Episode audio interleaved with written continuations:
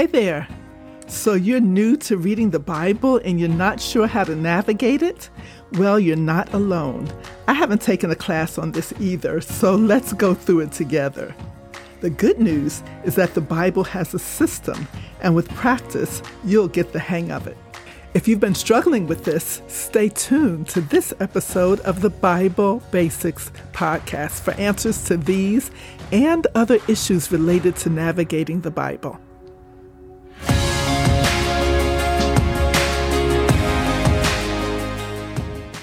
Well, welcome everyone.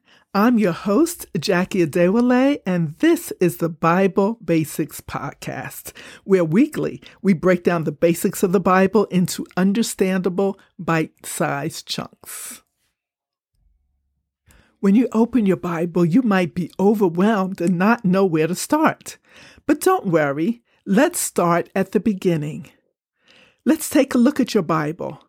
Most Bibles have a variety of resources on the first few pages before you get to the first book of the Bible, Genesis. These resources may include notes, charts, maps, and indices, to name a few. There may also be additional resources at the back of the Bible, including concordances and maps. Some Bibles just have a table of contents. The one thing they all have in common, however, is any of the resources that may be in the front or the back are numbered with Roman numerals. The 66 books that make up the actual text of the Bible do not use Roman numerals. They are numbered starting with the book of Genesis on page 1. In those beginning pages, the most important resource is the table of contents or the index of the 66 books of the Bible and their associated page numbers. I highly recommend that you mark it with a sticky note or piece of tape so you can quickly access it when you want it. You'll want to access this page often until you become familiar with where all the books are, and trust me, with time you will. We plan to do a future podcast episode to help you memorize the order of all the books of the Bible. But for now, you should know that the first book is Genesis, and that starts on page one. The last book is Revelation, and you can find that all the way at the back of your Bible. If you put your finger in about half at the halfway point of your Bible, you should land on the book of Psalms, or at least in the vicinity. Let's continue to look at that index or table of contents. We can see that the Bible is divided into two primary sections the Old Testament, containing 39 books covering the time before Jesus, and the New Testament, containing 27 books, which covers the period during and after Jesus' life. The Old Testament takes up about three quarters of the Bible, and the New Testament about one quarter. The book of Psalms is approximately in the middle of the Bible. Now that you know how to find a book, let me describe how you'll use that to find scripture references. The two testaments and the books aren't the only divisions in the Bible. Each book is further divided into chapters, and chapters are divided into verses. If you look at any page of the Bible, you'll see a large, often bold number. That is the chapter number. Looking further, you can see that there are many sentences or portions of sentences that have a smaller number. That's the verse number. We use those to find a particular passage in the Bible. A scripture reference or passages are like an address that tells you where the verse lives in the Bible. It's better than a page number because different Bibles place the text on different pages. Let's look at an illustration. James 1 5. That is written James space number 1 colon and number 5. James is the name of the book. The 1 refers to the first chapter in the book, and the verse number is 5. So, first you want to look up James's page number in your table of contents. Then turn to that book of James. Notice the first chapter, numbered 1. Go on down to the verse that you see that's numbered 5. By the way, that is one of my favorite verses. In the NIV translation of the Bible, it reads If any of you lacks wisdom, you should ask God, who gives generously to all without finding fault, and it will be given to you. Interesting fact chapter and verse divisions were not present in the original manuscripts of the Bible. They were added many centuries later to help readers navigate the text and find specific passages more easily. Now let's try another one. Proverbs 15:1. Look up Proverbs in the table of contents. Hint, it's right after Psalms. Turn to that book. Let's turn to it. Flip over to chapter 15 and look for the first verse. Yes, you've got it. So read along with me. it reads A gentle answer turns away wrath, but a harsh word stirs up anger. It's important to note that sometimes a scripture reference may include more than one verse. For example, 1 Corinthians 13 4 through 7 it's written 4 hyphen 7, and it tells us to consider not just verse 4, but also the verses between 4 and 7. So it's 4, 5, 6, and 7.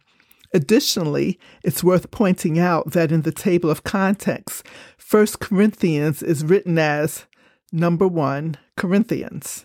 However, we don't say 1 Corinthians, we say first, because it's the first letter that the Apostle Paul wrote to the church at Corinth. The same applies to Second Corinthians, which is pron- pronounced Second Corinthians, not 2 Corinthians. This also holds true for Third John, which is not pronounced 3 John. Sometimes a teacher or writer may want to reference only part of a verse rather than the whole thing. In these cases, a lowercase a can be used to indicate the first portion of a verse, while a lowercase b can be used to specify the second portion of a verse. For example, Psalm 1 1a refers to the first half of Psalm 1 1. Lastly, when referring to a particular chapter in Psalms, use the singular psalm, as in Psalm 23, not Psalms 23. The word Psalms refers to multiple chapters, but if you're referring to an individual chapter, you should use the singular word Psalm. Remember that a scripture reference may include multiple verses, and the correct pronunciation of the book names is also important. When indicating only part of a verse, lowercase letters are used, and when referring to a specific chapter in Psalms, use the singular psalm. I hope these tips help you to navigate scripture references with more ease and accuracy. Thank you for listening. If this has been beneficial to you, please subscribe or follow and tell someone else about the Bible Basics podcast. And we'll talk again soon.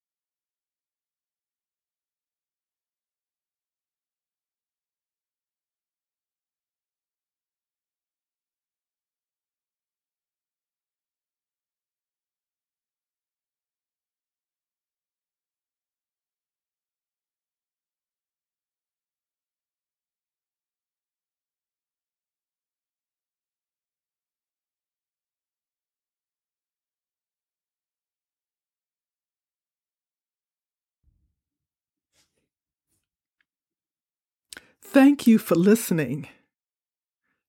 Thank you for listening. If this has been beneficial to you, please subscribe or follow and tell someone else about the Bible Basics podcast. And we'll talk again soon.